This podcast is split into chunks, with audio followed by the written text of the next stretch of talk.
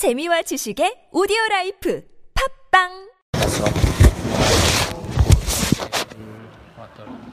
아, 네. 오늘은 실패를 승리를 어, 승리로 바꾸는 방법, 실패를 승리로 바꾸는 방법이란 주제를 가지고 여러분들과 말씀을 나누려고 합니다. 여러분, 말씀을 시작하기 전에요. 제가 간단하게 좀 퀴즈를 내보겠습니다. 자, 다음 중 의사들이 가장 고치기 힘든 환자의 유형은 무엇일까요? 1번. 자신의 질병에 대해서 의사 못지않은 의학 지식을 갖고 있는 환자. 2번. 인터넷이나 블로그를 통해서 대충 자신의 질병에 대해서 어느 정도 정보를 갖고 있는 환자. 3번.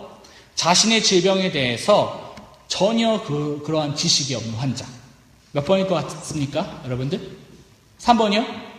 일부 예배 때는 1번 얘기하시는 분들 많이 있는데, 어, 1번. 네. 여러분들, 2번 유형의 환자라고. 2번 유형이요. 왜일까요? 왜냐하면 1번, 3번의 유형의 환자들은요, 자신의 병에 대한 그 의학 지식을 정확하게 알고 있어서 오히려 의사와 말이 잘 통할 수 있다는 거예요. 반면에 아예 모르면 그 의사가 얘기하는 대로 따라갈 수 있다는 거예요. 그러나 이번 유형의 환자들 같은 경우 잘못된 의학 정보임에도 불구하고 그것을 근거 없이 맹신하고 옆집 뭐 개똥이 이모가 그러는데 그 약 쓰면 안 된다고 하더라 카더라 통신 그것을 믿어서요 고집을 부려 의사가 치료하기 참 어렵다는 거예요. 대표적인 것이 저는 고혈압 같아요. 고혈압. 그 먹으면 뭐 좋다 안 좋다 뭐 이런 얘기들이 많은데 어쨌든 그런 잘못된 정보를 통해서 의사가 고치기 참 힘들더라라는 거예요. 여러분, 어떤 분야에 대해서 많이 알면 알수록 아이러니하게도요, 아무것도 모르는 사람과 똑같이 내가 모르는 것이 참 많구나라는 겸손한 생각이 든다는 거예요.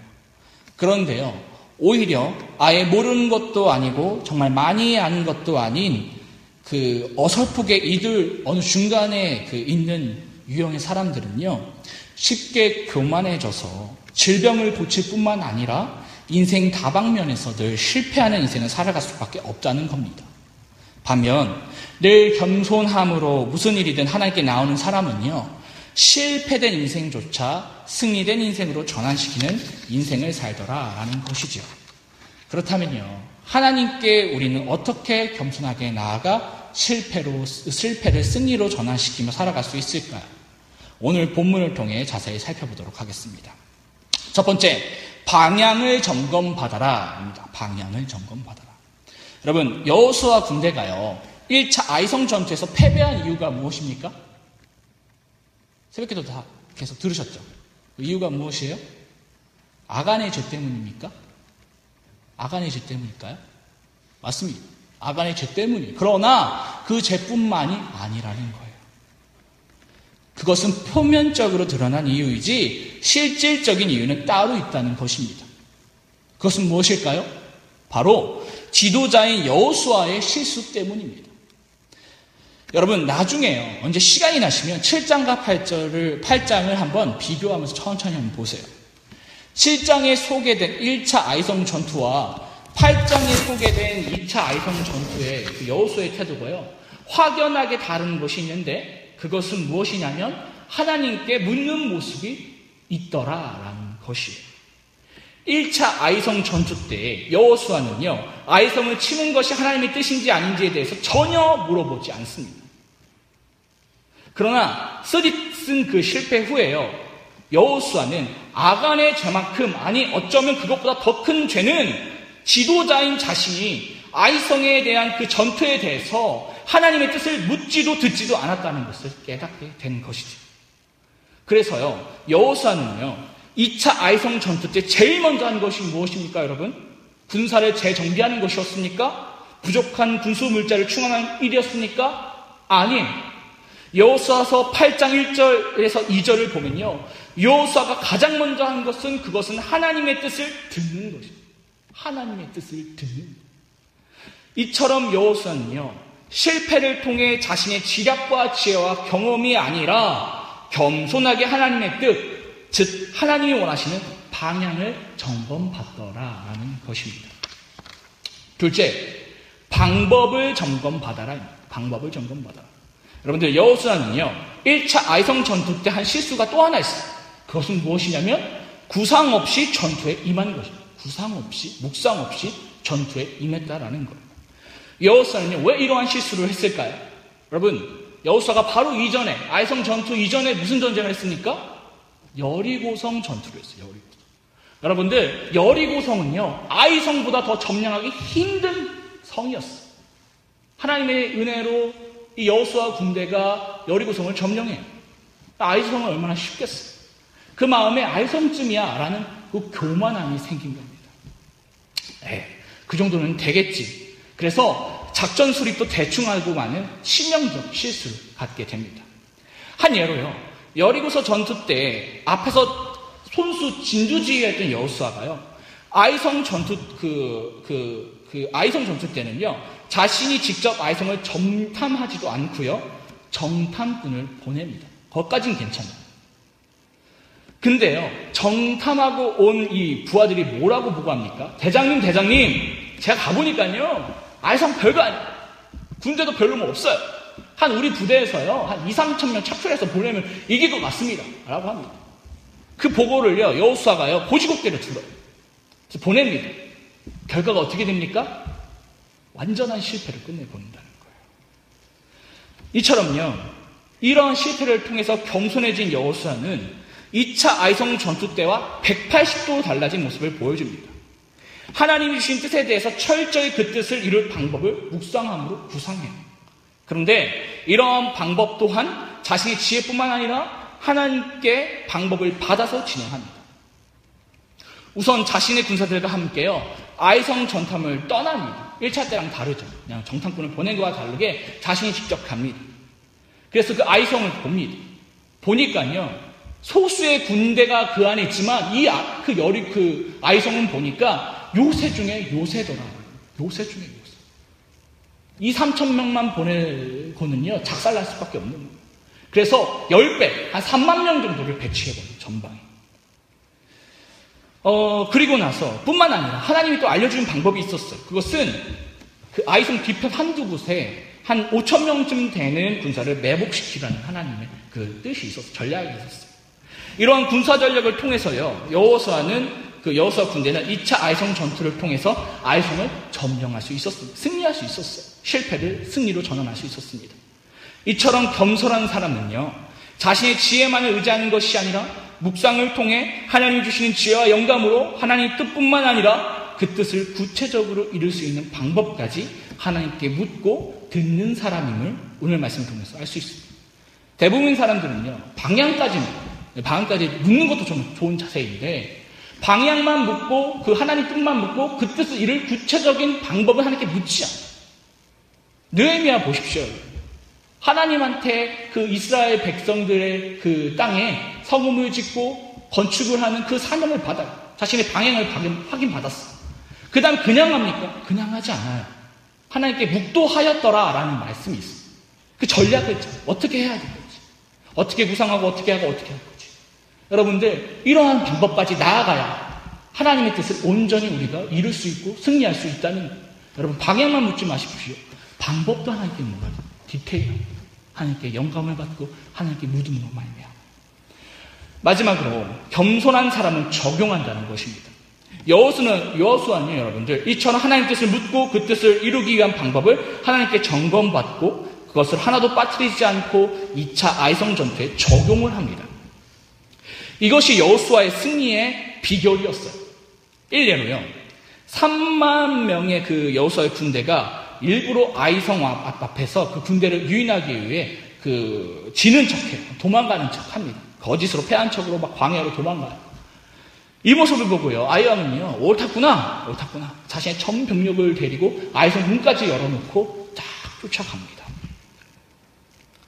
그때 하나님의 음성이 여호수에게 들립니다. 다 함께 어, 성경 한번 보겠습니다. 8장 18절 한번 읽어보겠습니다. 8장 18절 시작 여호와께서 여호수에게 이르시되 내 손에 잡은 단창을 들어 아이를 가리키라 내가 이 성읍을 내 손에 넘겨주리라 여호수아가 그의 손에 잡은 단창을 들어 그 성읍을 가리키니 여러분들 여호수아와요 여호수아의 군대 매복조와 그 긴밀한 군사 신호가 있었어요. 그것이 무엇이냐면 햇빛에 여호수아가 지니고 있던 그 단창, 그때 지휘관은 단창을 갖고 있었어요. 단창을 들어서 그 햇빛에 딱 비치면 반사광이 반짝거리지 않겠습니까? 그래서 멀리에 있더라도 그 반짝거리는 그 신호를 보고 그, 아, 이때다. 이때 아이성을 들어갈 그 타이밍이다. 라는 것을 내복조가 알게 하는 것이었습니다. 여러분, 지금까지요, 여호수아가 하나님께 그 받은 방법대로 다 그 순조롭게 작전이 진행되었어요.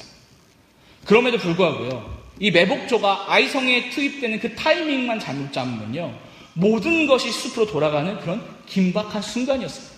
여러분, 전쟁이란 그런, 제가 소대장 할 때도 보면, 어, 여러 가지 전투를 할 때에 그 한 가지 실수 때문에 치명적으로 이렇게 실패로 그 작전이 그 변경되는 것을 제가 많은 것을 경험했습니다.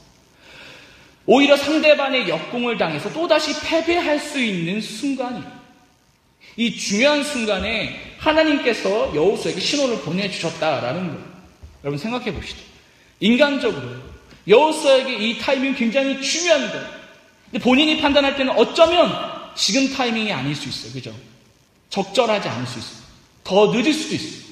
더 빠르지 않을까라는 판단이 자신의 전투 감각을 통해서 알 수 있었어요. 복잡한 생각이 있을 수 있었다고 생각이 들어요. 그런데요, 여호수는 어떻게 합니까? 하나님께서 단창을 들어 올리라 라는 말씀에요. 그런 자기 군사적, 지식적, 지혜적 그런 판단을 다 유보해 버리고 즉각적으로 하나님께 반응합니다. 단창을 들어 올려요. 이러한 하나님의 뜻에 즉각적으로 반응한 결과 어떻게 되었습니까? 여호수와 군대는 실패해서 승리로 변환되었다는 겁니다. 그럼 이런 하나님의 뜻과 그 뜻을 이룰 구체적인 방법과 적용은 어떻게 우리 삶 가운데 이룰 수 있을까 고민하지 않을 수 없습니다. 제가 몇 가지 중에 그냥 그, 그 여러분들 실천할 수 있는 것들을 좀 제가 생각했는데요. 첫 번째는 예배를 통해서요. 예배를 통해 특히 새벽 예배를 통해서. 둘째는 큐티를 통해서. 셋째는 영성일기를 통해서입니다. 여러분들 중에서 하시는 분들 있으시겠는데요. 여러분, 진짜 예배를 잘하는 사람은요, 진짜 예배를 잘 드리는 사람은요, 일찍 오는 사람도 아니에요. 예배 한 30분 전에 일찍 오는 사람도 아니에요. 그것도 귀한 모습인데, 진짜 예배를 잘 드리는 사람은요, 메모지와 펜을 갖고 사람. 예배 시간. 메모지와 펜. 저희 아버지가, 제가 한번 새벽 기도 장남을 얘기했던 것 같은데, 아버지가 한 30년 동안 2시 반에 일어나세요, 저희 아버지는. 2시 어, 반에 일어나셔서 기도하시고, 말씀 보시고, 찬양하시고, 새벽 예배 가셔서 출근하시고, 이렇게 30년을 하셨어요. 근데 아버지가 늘 그 검은 노트가 있어요. 이만한 노트가 있는데, 한 집에 보면 이만큼 있어요. 이게 나중에 저를 물려줄 거예요. 저희 손, 손주들한테. 뭐냐니까, 뭐, 뭐 돈이 있나 제가 그렇게 봤어요. 돈이 있는 게 아니더라고요. 거기에 하나님께서 새벽에 우리 가정에게 하신 말씀. 우리 가정이 앞으로 나가야 될 방향, 그 하나님 주신 지혜를 적은 노트였어요. 적은 노트였어요. 저는 그것이 더 값지다고 생각합니다. 진짜 예배를 잘 드리는 사람은요, 예배 시간에 메모지와 펜을 합니다. 근데 하나님이 살아계신다. 오늘도 나에게 말씀하시는 것을 믿는 사람의 모습이다. 오늘 하나님께 오늘 나에게 말씀하신다. 여러분들 특히요, 이 새벽 예배 때 목회자들이, 그 목회자들을 통해서 선포되는 말씀 중에 과연 하나님께서 나에게 말씀하시는 하나님의 뜻과 계획이 무엇일까? 깊은 기도를 통해서 깨달아가는 것, 그것이 진정한 그 예배자, 새벽 예배자의 태도이지 않을까 싶습니다. 그래서 저희 서초교회에 가장 그 맞는 좋은 방법 하나 소개, 소개해드리고요. 설교를 마치려고 합니다. 어, 이미 실천하시는 분들도 계실 거예요. 저희 서초교회는요, 이 새벽 기도를 생명의 삶 큐티를 그 기반으로 하고 저희가 이끌어 갑니다. 그래서 여러분들 이 새벽 기도 오실 때 그냥 오시지 말고 이 생명의 삶 큐티책을 한번 가져오세요. 제가 한번 보니까 뭐 가져오시는 분이 몇명 계시어요. 그 가져오셔서 오늘 28일이면 28일 봄을 펴시면 오늘 설교와 똑같을 거예요. 그러면 설교자가 하는 내용을 한번 적어보세요. 요약해서. 첫째 제가 뭐 방법, 뭐 방향, 두 번째 뭐 방법, 뭐 적용, 그래서 여러 가지 얘기가 있었잖아요. 그 적어보세요. 그리고 기도, 기도가 시작되면요. 성경에도 중언부언하지 말라고 하잖아요. 그죠? 아무렇게나 기도하고 나의 소원만 얘기하고 가는 것이 아니라 그거를 놓고 하나님 이것을 통해서 나에게 주신 레마의 말씀이 무엇입니까? 라고 묻는 거예요.